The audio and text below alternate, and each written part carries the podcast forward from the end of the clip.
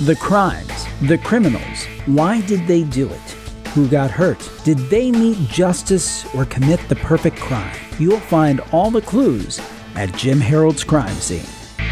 Welcome to the crime scene. I am Jim Harold and so glad to be with you once again.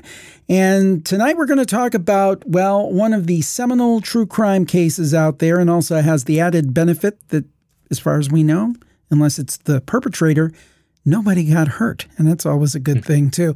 I'm talking about the case of D.B. Cooper and talking to you about a recent book and podcast series. Uh, the book is Take the Money and Run The Vanishing of D.B. Cooper. And on the line, we have Chris Williamson, who is uh, chief cook and bottle washer over at the Vanish series. He's done so much work on the case of Amelia Earhart and has turned his lens to D.B. Cooper. And we're so glad to have Chris on the line to discuss it. Chris, welcome to the show and looking forward to talking about some D.B. Cooper. Well, it's my honor. Thank you so much for having me. I appreciate it. So I got to ask you, I mean, you did, how many episodes did you do on Amelia Earhart in that case? Oh, gosh. Uh, probably well well over a hundred for chasing earhart. We actually just brought chasing earhart back in a very limited run series that we're doing right now. And then if you add in what's now season one of vanished uh, 16 episodes there probably 40 hours of content alone between those shows. So hundreds of hours uh, 140 episodes probably total so far so I, I asked you that to ask you this. Why DB Cooper? What got you into the DB Cooper case and said, okay, I've fully obsessed over Amelia Earhart, and I salute you for that, by the way. I love the granular way that you covered that case.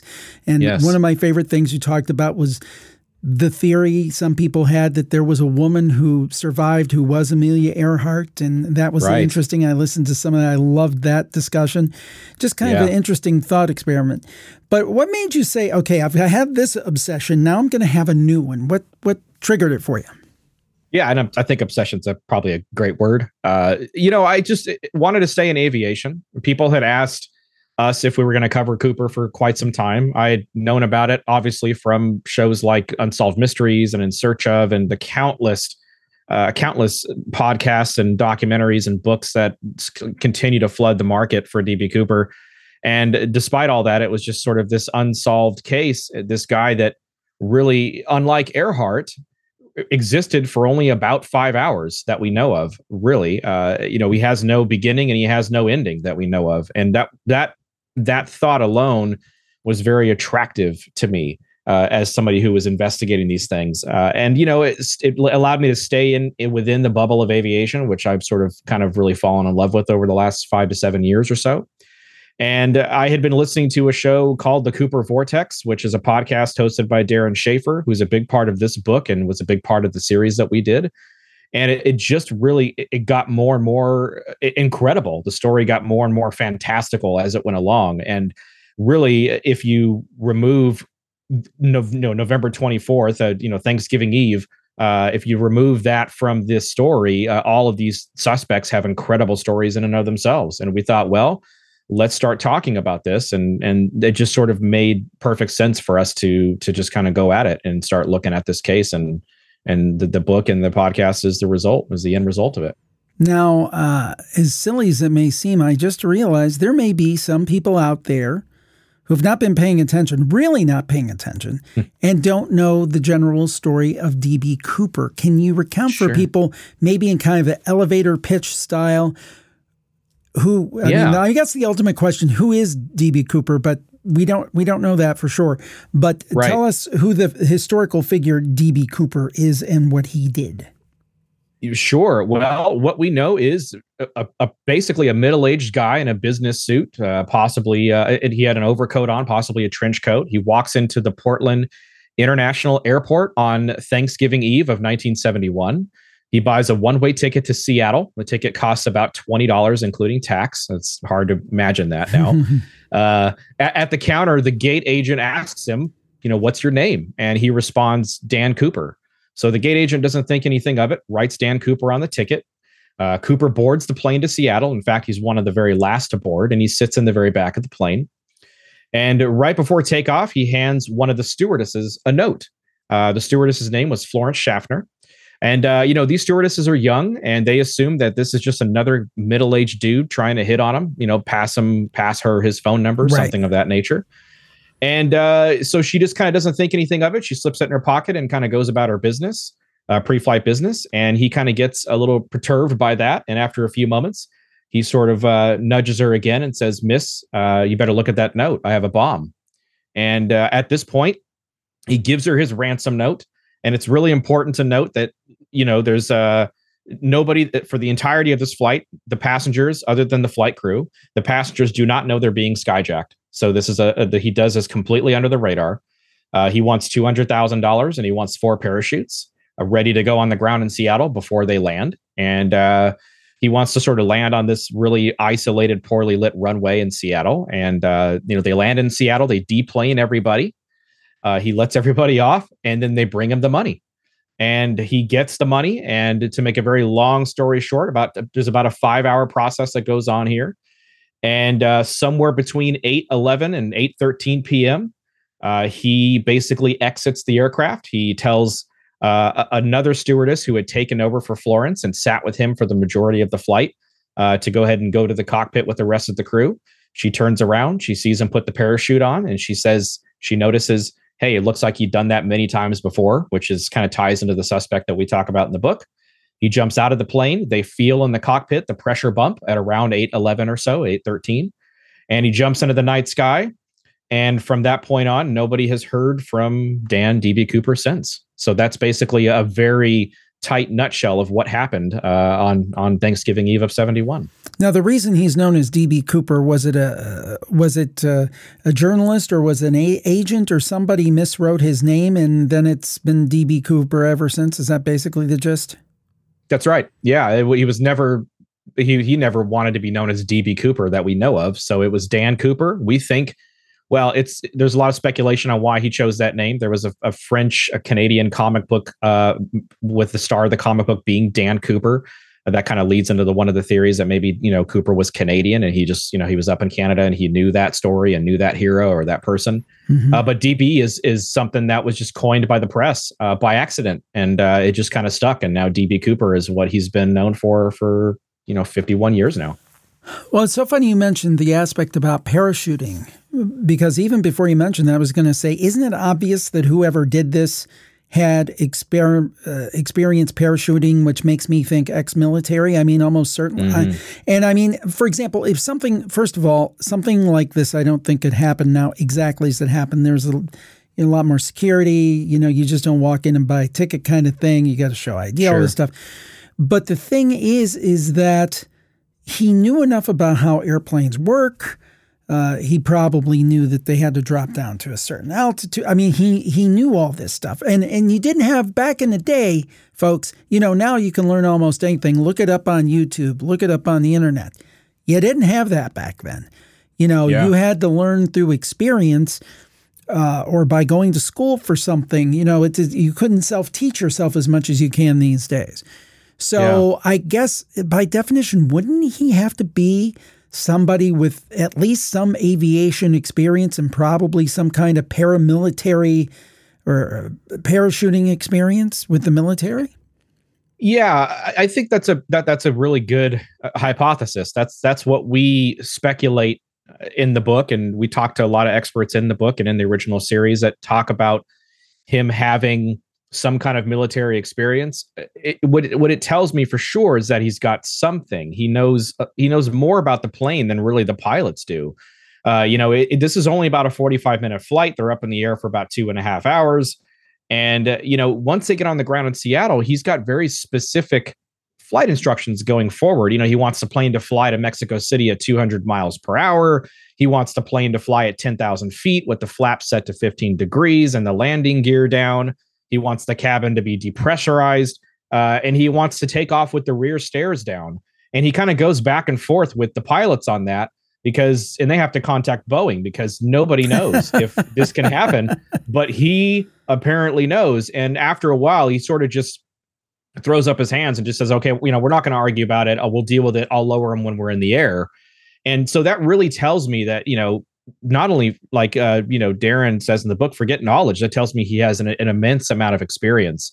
And uh, you know, when we get to sort of the suspect in the back half of the book that we sort of present for consideration, uh, you look at someone like that in their career, and it's it's it would have this this kind of a jump would have been a walk in the park. So yes, I absolutely agree that this would have been somebody that knew their way around a parachute, knew their way around skydiving, um, and maybe even knew their way around these types of jobs. So, um, could an average guy have done it? Sure. Uh, they, there's a lot of people that speculate that it could have possibly been an average guy. Uh, but most of the suspects do have some kind of military experience, which makes perfect sense when we're talking about what we're talking about here. Now, I've always thought about this as kind of a lone wolf. I've never really thought about the idea this was any kind of conspiracy. But, you know, just actually thinking about this tonight, I was thinking, well, wait a minute maybe he had some help on the inside, or maybe there was someone else. Maybe it was combined knowledge. It wasn't just mm-hmm. his knowledge. Is that something? Because usually I think when we look and see it in the media, it's really kind of portrayed as you know, it's like the Lee Harvey Oswald thing, the lone nut. Yeah. And yeah. and um, he's kind of uh, like presented as this Robin Hood and uh, this iconic character, and he did it himself. I never hear conspiracy talked about, but is that something that's possible that there was at least one or more people helping him, maybe from the inside? Sure, absolutely. Uh, if it's again going back to our suspect, we speculate that you know our our suspect uh, you know, his name is Ted B. Braden, and I'm sure we'll get into him a little bit tonight. But he uh, was really close friends with Jack Singlaub, who was one of the original founders of the CIA. Uh, you know, he had really uh, interesting connections, and I think uh, it's very possible some of these suspects even linked together. There's another gentleman uh, by the name of Duane Weber, who's a really popular suspect who people believe, you know, it would have been Cooper. Uh, there's also people that speculate that Duane would have actually been Cooper's accomplice, that he would have helped him get out of get out of dodge essentially. You know when this guy hits the ground uh, uh, he's not in the middle of nowhere although it visually it looks like he might be. Uh, you know in the pacific northwest you're where he jumped in that what they call the drop zone is an area that you know you could if you knew the area the terrain or if you were used to getting out of those types of areas you could probably get somewhere pretty quickly. And if you had assistance to get out of there it would be even easier. Um, you combine that with the idea that he had you know about 12 hours uh, maybe even a little bit longer than that of a head start before the authorities really could could kick off a search for him. Keep in mind, this is Thanksgiving Eve.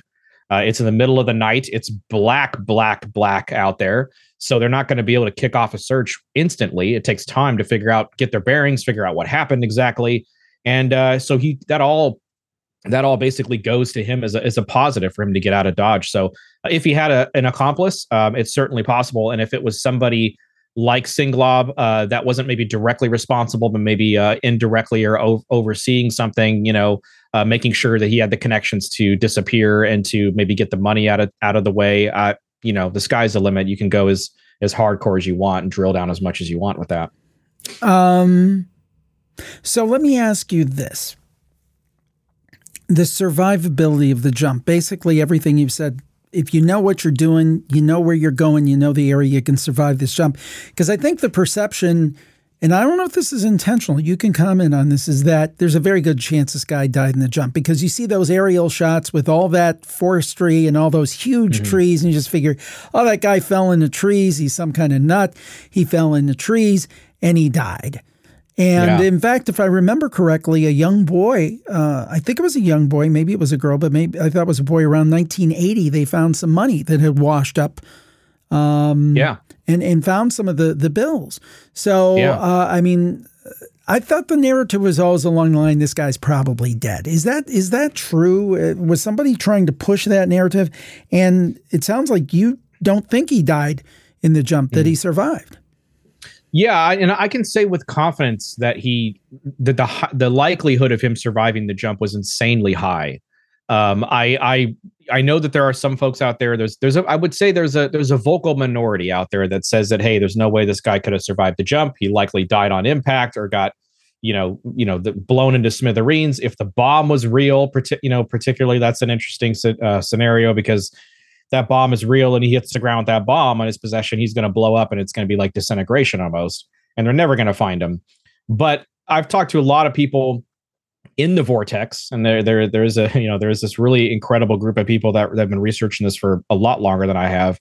That that all say almost unanimously that he survived the jump. That the jump was not even not even a difficult jump. You know, for someone with the experience of some of these suspects, it not only would have been uh, doable, but it would have been easy. And so, you know, I would say I'm pretty confident in saying he survived the jump. As far as the $5,800 that was found at Tena Bar by Brian Ingram, who you just referenced, a little boy, uh, you know, it's possible that that he could have lost a chunk of the money or a bushel of the money, or he could have lost a, a, a part of it. I don't think he went up, walked up. I don't think he landed, walked upstream, buried the money, and then kept going. I think that maybe he lost some of that money. It hit the water, and it ended up getting self buried basically, and it, it, came up, you know, years later, about nine years, ten years later, depending on. Uh, if I might be off a little bit on that, but somewhere around there. Yeah. And so it's very possible, uh, you know, that he survived the jump. The likelihood is small that he died on impact, but it's sure it's possible he could have died on impact. It, they never found a body They've combed every square inch of that drop zone area, which means you'd think that they would probably have come across a body, if if or bones at the very least. And uh, they did they did find a dead body out there, but it wasn't Cooper. So, you know, I, I don't know. Uh, that that's a great question, and it's one that it's one of the questions that people just endlessly speculate on in this case. You know, did he survive or did he not? This is a um, faint memory, and I don't know mm. if hmm. it's real. Something I saw, but did they find his was his necktie left on the plane? It was on the plane. We actually have the necktie. We actually have the the the JC the second well, we don't know if it's secondhand, but the the JC Penney necktie. If you go to the FBI's website, you'll see it's one of the key pieces of information. As a matter of fact, they're doing scientific studies on the tie. It's it's really a miracle that we have it, and it's interesting because we don't know if that tie. You know, this guy was very thorough, very thorough in his in his execution of this plan. So the tie didn't fall off by accident. He physically removed the tie. It was like a clip on tie. So I don't know why he would have done that. There's a lot of speculation as to why he may have done that. A lot of people, there are some people that believe that he did that as sort of just an fu to the the FBI. Like here's a piece of my, you know, catch me if you can kind of thing. Right. Uh, but a lot of work has been has gone into uh, you know scientifically studying the tie and looking for you know particles on the tie and all this really amazing active investigations that are going on right now. So yeah he did leave his tie. It is one of the key pieces of information that we have. Well let me let me say we did on the crime scene for our first episode back at the beginning of the year we interviewed edward humes pulitzer prize winner. And there was yeah. and actually coincidentally there was a case i believe up in the pacific northwest uh, 35 year old case and they were able to get some DNA. Now they were able to capture DNA of a living person. Yeah. But they took that and they ran it against a database of like uh, genealogical DNA samples mm-hmm. somehow. I think that's how they did it and figured out who it, it was. So ostensibly, it would seem to me they could take that same information on a tie. Now, again, we're talking about 50 plus years. Sure. But I know now um, Humes was telling me it used to take uh, a blood spot the size of a quarter. Now they can pick up DNA material microscopically. So right. theoretically, if he touched it, um, could he have theoretically left some DNA material of some type on the tie that at some point could be run against, um, you know, this huge swath of genealogical DNA out there? They wouldn't even need. Um, a sample per se, and then they could sure. almost come up with a list of suspects. Is that something that could be done? That's kind of along the lines of what I think her name is, CeCe Moore has done with DNA. Yeah. Is that something? I'm guessing I'm not the first person to think of that. yeah, no, that's yeah. You're you're definitely uh, you know you're definitely going going the right direction. A lot of people are working on that. Uh, they haven't discovered. Uh, you know, they I think there was a partial DNA match on the tie, but they couldn't they couldn't match it to anybody. Uh, so right. they they still didn't know. Um, and so now what they're doing is they're working on particular, maybe some particles. They think there are some suspects. There's one that's been in the news um, recently that uh, a gentleman by the name of Eric Ulis is, is really championing um, in the news. And um, he is, you know, basically theorizing potentially that some of the part that this guy worked maybe in a factory and that he wore a tie all the time. And some of the particles that were from the, you know, found in the factory or whatever uh, you know, could be identified on the tie, which would narrow it down and make Cooper's world really, really small. It might narrow it down to, you know, a few hundred dudes. Uh, it's possible, but that's a heck of a lot better than what we got right now, which is basically just a crapshoot. Uh, so you know, you're you're trying to narrow this stuff down and, and attacking this in any way that they can, and that tie is. I know has been at the center of, of a lot of these active investigations over the course of the last, certainly in the last 30 years. Um, yeah, he's he's definitely uh, they're definitely working on that, and I think we have with all this genealogy, uh, you know, uh, advancement going on right now, and the advancement of DNA and, and the way they can pull DNA off pretty much anything now. Uh, it's it's it's possible. I would dare even say likely. My optimism would say that uh, we'll have something on that tie at some point that will contribute to ultimately the ending of this case. Very interesting indeed. Our guest is Chris Williamson, and uh, he's talking to us all about D.B. Cooper. His book is Take the Money and Run The Vanishing of D.B. Cooper, and we'll be back after this. Thanks for listening to Jim Harold's Crime Scene. We're so glad to be back. Please make sure to follow the show in the podcast app of your choice so you never miss an episode.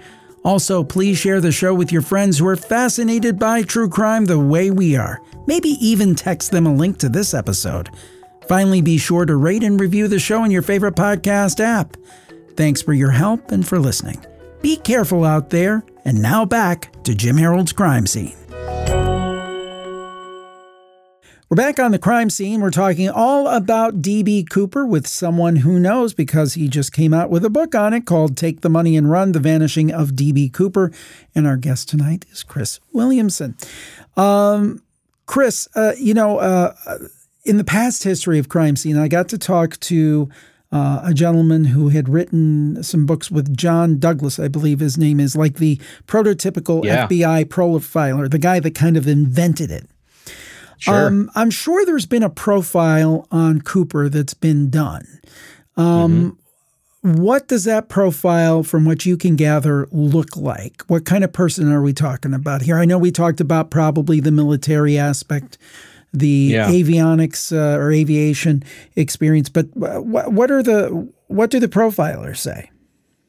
Well, part of the reason why it's be, become such a sort of mesmerizing case is, is this guy could have been anyone. Uh, you could have walked right by him in an airport in 1971 and never thought anything about it. He just was some, he just basically your average looking middle aged white businessman, you know, white guy, a white guy, uh, nondescript, uh, very unassuming. You know, we know for for sure that um, you know there was multiple sketches done on him, and even the sketches we talk about this in, in great depth in the book. But the sketches we sort of call into question a little bit. You know, everybody leaning so aggressively into those sketches based off of eyewitness testimony. We know, uh, you know, that there's a profile on him that you know there's he's about maybe five nine, five ten to maybe six feet. So we have a little bit of a room for error there. Uh, we know he was, you know, he was thin, but he was fit looking. Uh, we know that some people say he had, you know, brown eyes. Some people say he had blue eyes. He had his glasses on uh, on the flight, but not for the entirety of the flight. He boards the flight. He didn't have the glasses on, and when he slips the note over to Florence, uh, he puts the glasses on and he has them for the duration of the flight. He never takes them off again. So anybody who saw him from that point on can't really speculate on his eye color. Uh, we know that he was dressed like a businessman. He had some people say he had loafers on. Uh, we speculate that maybe they weren't necessarily loafers, but maybe some kind of a boot, some kind of a military boot that might have uh, attributed a little bit to his height, one way or another, depending on you know who you believe and who you talk to. Uh, he was his accent wasn't really anything that an American could uh, discern as anything other than just like a Midwest American mm, accent. Stand, it wasn't standard American English. Standard American English, absolutely. Uh, you know, he uh, was very calm, cool, and collected the entirety of the flight. He didn't yell. He didn't get up in arms over anything. He uh, knew what he was doing. He had complete control the whole time and uh, that's really sort of sort of the the overall profile that we have. We know he smoked a bunch of cigarettes on the plane. Uh, that's back when you could do that, of course. Uh, we know that because uh, Tina Mucklow, who sat next to him, uh, lit his cigarettes for him for the duration of the flight and had conversation with him. Uh, and we know that um, you know he was just very chill. He was very relaxed. you you couldn't you couldn't tell that he was skyjacking a flight. He was that calm. I would guess that his blood pressure was probably pretty normal that also leads me to believe that you know he was somebody that had done this a lot that it wasn't like a you know a one a one shot deal for him. So uh, that's really just a, a general profile of, of who we think db cooper was and that's that's that's obviously contributed to why it's been so difficult to sort of nail down a, an identity on him When you say it's someone who has done this a lot, that to me says something like a three letter agency or like a CIA, someone who has been in kind of covert operations. Because I don't know how many times you get to hijack a plane, but somebody in something, and again, maybe I've watched too many uh, spy movies, but it would seem to me somebody in the CIA, for example, who were in, in some kind of operations would be used to being in high pressure situations, maybe life threatening situations where they could easily lose their life. So that would seem to fit the profile of someone who could pull this off. Yeah, no, absolutely. And uh, I would say, um, you know, that's that really ties into to Ted B. Braden and you know the gentleman that we talk about in the back half of the book. He was uh, just a, a quick you know quick rundown on Braden. He lied about his age to fight uh, in World War II. He kind of saw action at the very tail end of the Battle of the Bulge. Uh, he also fought in Vietnam, uh, all throughout Vietnam, and he was a basically a mercenary for hire, a contractor. And uh, you know he uh, was very close friends to Jack Singlaub, who was one of the founders of the CIA. So that kind of ties into that three letter acronym there, potentially having connections there. Uh, we know that he was uh, prosecuted for being a for, for desertion for AWOL basically, and uh, he was he got universally or un ununiversally uh, ununiversal treatment, I should say, uh, for somebody who was in sort of uh, you know in custody of the military. Uh, and this was a guy that really had this incredible back background who did all these covert operations and worked for the MACV SOGs, and they did these kinds of jumps uh, this would have been somebody that would have had no problem doing it. And he's not the only one that had, you know, really interesting, you know, military backgrounds. But it it really does sort of tie into the idea that this guy might have had the connections to pull something like this off, and it's it's interesting in and of itself. Do you feel that the bomb was real that uh, Cooper referenced, or do you think it was a bluff? I think it was a bluff. I really do. I don't think I, I think the execution of the plan was was too well done for someone to for to for him to bring that for him to bring that bomb on board uh, and potentially risk everything, including his own life, and blowing up you know this entire plane with you know 36 passengers and a flight crew on it up. Um, I, I really believe he was he was bluffing. I think he made it look real. I think the the bomb was I think it's somebody that knew what they were doing when it comes to maybe creating a bomb that maybe wouldn't have been an armed bomb or maybe there's a key component missing. Uh, just something en- enough to fool a stewardess or fool somebody that he's going to show it to. But I think he was smart enough to know that if there was an air marshal on board or if there was anybody on board that might challenge the validity of his claim that he had this bomb that he was going to basically blow up the plane uh, and they were to step forward and challenge him, uh, I think he would have things would have gone south, you know, real fast, real quick. And if the bomb wasn't real, he would have ended up being in you know prison for the rest of his life. So I really lean towards the fact that the bomb was probably a fake. Uh, and and the fact that there's no explosion when he hit the ground or anything like that also lends to that uh, you know to that idea. But uh, I guess we'll never know. Do, and to that point, um, you know, we were talking about the DNA, and you you said you try to be an optimist about all this. Do you think there's any chance yeah. that that a final solution will be fit? I mean, I look at something like, for example, like the Kennedy assassination, and I've always yeah. been very open that I believe that there was at least some element of conspiracy. I think Lee Harvey Oswald was involved, but I don't think he was the only person involved. And I yes. think for various reasons, probably it was. Let's put it this way things could have been done in a more forthcoming way. And there may have been some good reasons for that, like avoiding mm-hmm. World War III. I, I, mean, I don't know. right. Uh, right. But I guess my, my point is this is that over time, I've kind of stepped away from like, I used to read everything about JFK and the whole thing. Yeah. And yeah. now it so far has gone. I mean, we're talking 60 years. This will be the 60th anniversary of the JFK assassination. It's like nothing new is going to come out. It's it's mm-hmm. it's done. It's over. Mm-hmm. We're never going to know. It's going to be lost in the mist of time. Do you have that feeling with DB Cooper? It sounds like mm. you still hold out hope. I mean, it's a little bit quote newer case, eight years newer. Mm-hmm. Sure. Um, do you hold out some hope that with the technology that's coming on board and those kind of things, that we might get a little closer to a solution on this one? Yeah, I, I, I think that's pretty safe to say. I think if you combine that combine what you just mentioned, that you know the advancement of technology, especially when it comes to DNA and and all the stuff that they're doing with the tie and just so many other aspects, the, the money and the the diatoms that were found on the money and all that all that scientific stuff. Uh, I really think when you combine that with the idea that that somebody likely knows something about this case that's never been broken open before or blown open before, I think the the longer it gets, uh, I think the the likelihood of it being solved is higher. Actually, because the the Cooper vortex and you know the people that are in the vortex are some of the most brilliant people in the world that are looking into this and they're aggressive uh, and they they don't take no for an answer they won't stop searching uh, you know and i think uh, just my experience stepping into the vortex for even a little bit I, I can tell that and i can say that pretty much without hesitation so i think yeah with the advancement of dna and advancement of technology and and uh, you know his world maybe getting a little bit smaller uh, i think it's a very high likelihood that we'll find out who db cooper was And, you know and i, I think it's really the same thing with uh, you know with Zodiac. We're getting ready to step into Zodiac right now for for Vanished, and and that's another one that's really crazy. And I think the likelihood of that is uh, being solved is is high. I think we'll find out what happened to Amelia Earhart at some point. Uh, I really do. Uh, maybe that's just yeah, me being very optimistic, maybe overly optimistic. Uh, but I, I prefer to have that attitude. I prefer to think go into these investigations thinking that hey, you know, they're going to be solved in one way or another at some point. We'll know the answers to these questions and we'll find out what happens. But I, I you know, that's my just my optimism. I, I, I, well, uh, then again, I mean, look at something like BTK.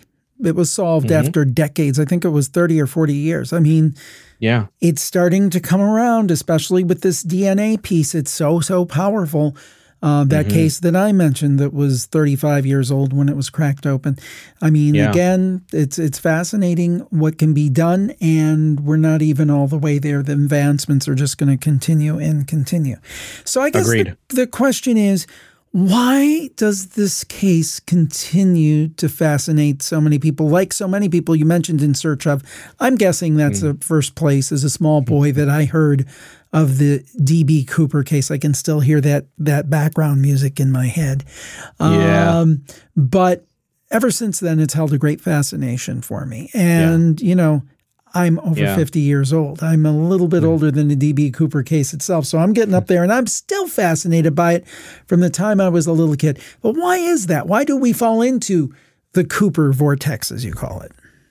Yeah, I think it's you know it's it's not having a period on the end of the sentence it really is as cut and dry as that same thing with earhart you know people find a case that they really love and they just latch onto it and there's so much information out there the fbi has been so forthcoming with everything they've got and everything's out there in 302s and you know thanks to people like mark zaid who are you know who are pushing for all this information to come out you know, it's almost like water trickling out of a hose, you know, a little bit at a time, you're getting a little bit more information. And that just seems to fascinate people. Cooper, you know, like you said at the top of the show, you know, he didn't kill anyone. This isn't a murderer. We're not talking about Zodiac or Jack the Ripper or some of these other really horrible cases that we've covered for the show. Now, uh, it doesn't, you know, it doesn't make it any, you know, any better. Right. Any, it's a bad uh, thing, but yeah, it's a bad crime. I mean, he definitely potentially put the lives of, you know, almost 40 people or over 40 people at risk here. But he gets away and people do attach that Robin Hood persona to him. Some people think he's just nothing but a two bit, you know, two bit criminal. But w- the idea that we never found not only him, but we never found the rest of the money. There's 193 ish thousand dollars of money floating around out there that we don't know what happened to. Uh, you know, we've even we've even theorized in the book that uh, I didn't, but one of our guests did that that he maybe he donated it, which would have been. Hmm. I mean, how how amazing would that have been if if that's a great way to get rid of it? Maybe it wasn't about the money. Maybe it was about just trying to you know basically put it to the man, you know, so to speak, or whatever, however you want to say it. And the money was just part of it. Um, and you know, maybe he donates the money, and that's why the money's never been found. You know, you would never find that money again uh, you know, maybe he had ties to to wash to get the money wash and and and to you know to take it out of circulation or to put it into a different type of circulation. I mean, there, you can speculate on all these different questions.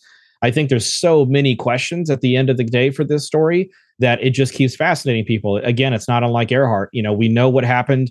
Uh, you know, on that morning up until a certain point, and then after that, it's just all speculation. And people gravitate toward that. Uh, they gravitate toward that the same way they gravitate toward true crime and all these unsolved murders that are out there and the, the hope that maybe uh, you know they can these murders can be solved or in these cases can be put to bed and and uh, cooper is just one of those ones that he said that he, he's really you know stood the test of time i mean along with earhart and along with ripper and along with a lot of these other ones that we cover for the show so uh, you know uh, cooper is a, a fascination and he's an enigma and he's a ghost And uh, you know, we've been chasing ghosts for a long time. I know a little something about that. And uh, you know, I think that's why people just they want to know. You know, people want to know, and uh, I think it's just as cut and dry as that. And if they want to know about DB Cooper, I would say they should check out Take the Money and Run The Vanishing of DB Cooper. And I'm looking at it right here on Amazon. And also, of course, Chris, you have your. Uh, your great podcast. So yes. explain how people can get the book and get your podcast, whether it's the DB Cooper flavor, the Amelia Earhart flavor, whatever it may be. Sure. You can go to vanishedshow.com, uh, just the word vanished and show.com. Uh, that's got all of our, that's got our entire archive for the show all the way back to season one. And, uh, you know, season three, we're right in sort of in the middle of, like I said, we're getting ready to step into Zodiac. Uh, after that, we'll cover Jimmy Hoffa, God help me. We'll cover Jesse James. We'll cover Alcatraz and we'll cover Amy Johnson. And that'll wrap season three of the show. Uh, so we got some big marquee cases coming up. And uh, the books are both out. Rabbit Hole is uh, my investigation into Amelia Earhart. It's like uh, the Amelia Earhart, uh, you know, encyclopedia people call it, or the Amelia Earhart Bible, which is a, a, big compliment. That's out, and Take the Money and Run, of course, is my second book, and uh, we're working on book three right now. that will come out hopefully sometime maybe next year or I don't know. I promised my wife I wouldn't write this year in 23, so maybe uh, I'll have to take a break and we'll see. but uh, yeah, you can get the show anywhere shows or anywhere podcasts are found, all major podcast platforms. Um, you know, Spotify, Apple, Google, all that jazz. Uh, we're pretty much everywhere. Just Google vanished, and uh, it's uh, it's going to come up. Chris, it's been an honor, and thank you so much for joining us on the crime scene. And hopefully, those answers will come. And I think people like you uh, are a big part in finding those answers. It's been a pleasure. Thank you so much. And thank you for tuning in to the crime scene. We appreciate it. As we have relaunched, we would appreciate it very much if you rate and review the shows. Also, please tell a friend, maybe even text them a link to this very episode if you enjoyed it as much as I did. And we thank you so much. We'll talk to you next time. Have a great week, everybody. And as always, be careful out there. Bye bye.